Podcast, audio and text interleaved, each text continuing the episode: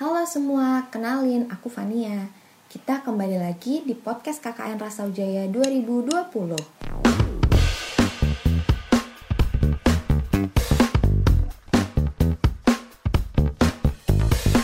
Kalau sebelumnya Ardin, Sekar, dan Feby udah ngomongin soal e-commerce 101, kali ini aku mau kasih tahu sedikit mengenai brand identity atau identitas jenama. Untuk para pendengar yang mau memulai usaha atau udah punya usaha tapi lagi mau manage bisnis yang sedang dijalankan, bisa konsiderasi beberapa hal ini ya. Pertama, kita bahas dulu soal nama brand. Untuk yang baru mau mulai usaha, coba deh pilih nama brand atau lebih gampangnya nama toko lah yang singkat, simple, dan mudah dilafalkan supaya orang lain mudah teringat sama nama brand kita. Misal nih, kalau kita ngomongin soal air putih atau air mineral, yang pertama kali muncul di kepala kita apa? Ada nggak nama brand yang muncul? Nah, kira-kira kayak gitu teman-teman. Nama brandnya yang singkat dan mudah untuk dilafalkan. Kedua, logo atau simbol. Nah, kalau kemarin Ardin sempat ngomongin soal e-commerce, hmm, mungkin logo dan simbol ini bisa diasosiasikan dengan avatar yang kita pakai sebagai profile di e-commerce kita. Bisa pakai foto produk kita atau mungkin kita bisa bikin logo sendiri yang lebih merepresentasikan brand kita. Perlu diingat, foto dan logo ini buatan sendiri ya, jangan sampai ambil karya orang lain. Terus selanjutnya yang ketiga, ada karakter.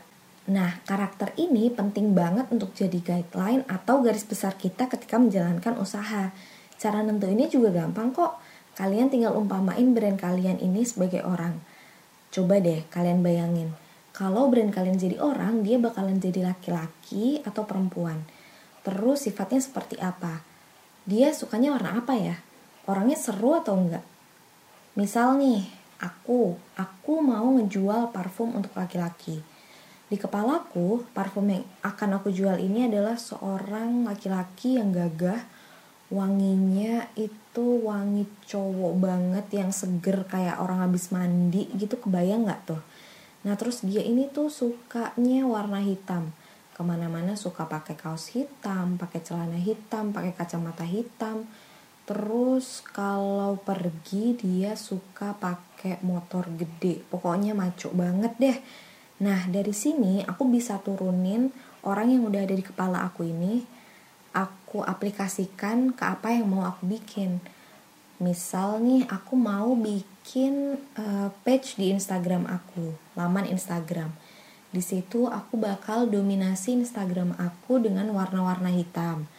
Terus nanti font yang aku gunakan untuk tulisan-tulisannya mungkin tulisan nama parfumnya dan lain-lain itu aku maunya pakai yang uh, yang tebel yang tulisannya tuh jelas gitu terus uh, bungkusnya nanti aku mau bikin juga warna hitam yang elegan sedikit dengan ada hologram hologramnya nah ini nanti bakalan kepake terus sampai bagaimana cara kalian ngerespon konsumen kalian mungkin dengan bahasa-bahasa yang sesuai dengan karakter kalian yang ingin kalian gambarkan lewat brand kalian. Terakhir, Perhatikan packaging yang akan digunakan. Packaging ini bisa banget jadi bagian dari karakter brand loh. Contoh nih, McD. Bungkus kentangnya yang warna merah nyala terus ada kuningnya tuh. Itu khas banget tuh McD doang yang punya. Tapi perlu diingat juga, bertahap aja. Kalau misalkan kalian belum menemukan sesuatu yang brand kamu banget, nomor satu, tetap jaga keamanan produk yang kamu jual. Oke, mungkin segitu dulu penjelasan dari aku mengenai brand identity. Terima kasih sudah mendengarkan. Sampai bertemu di lain kesempatan.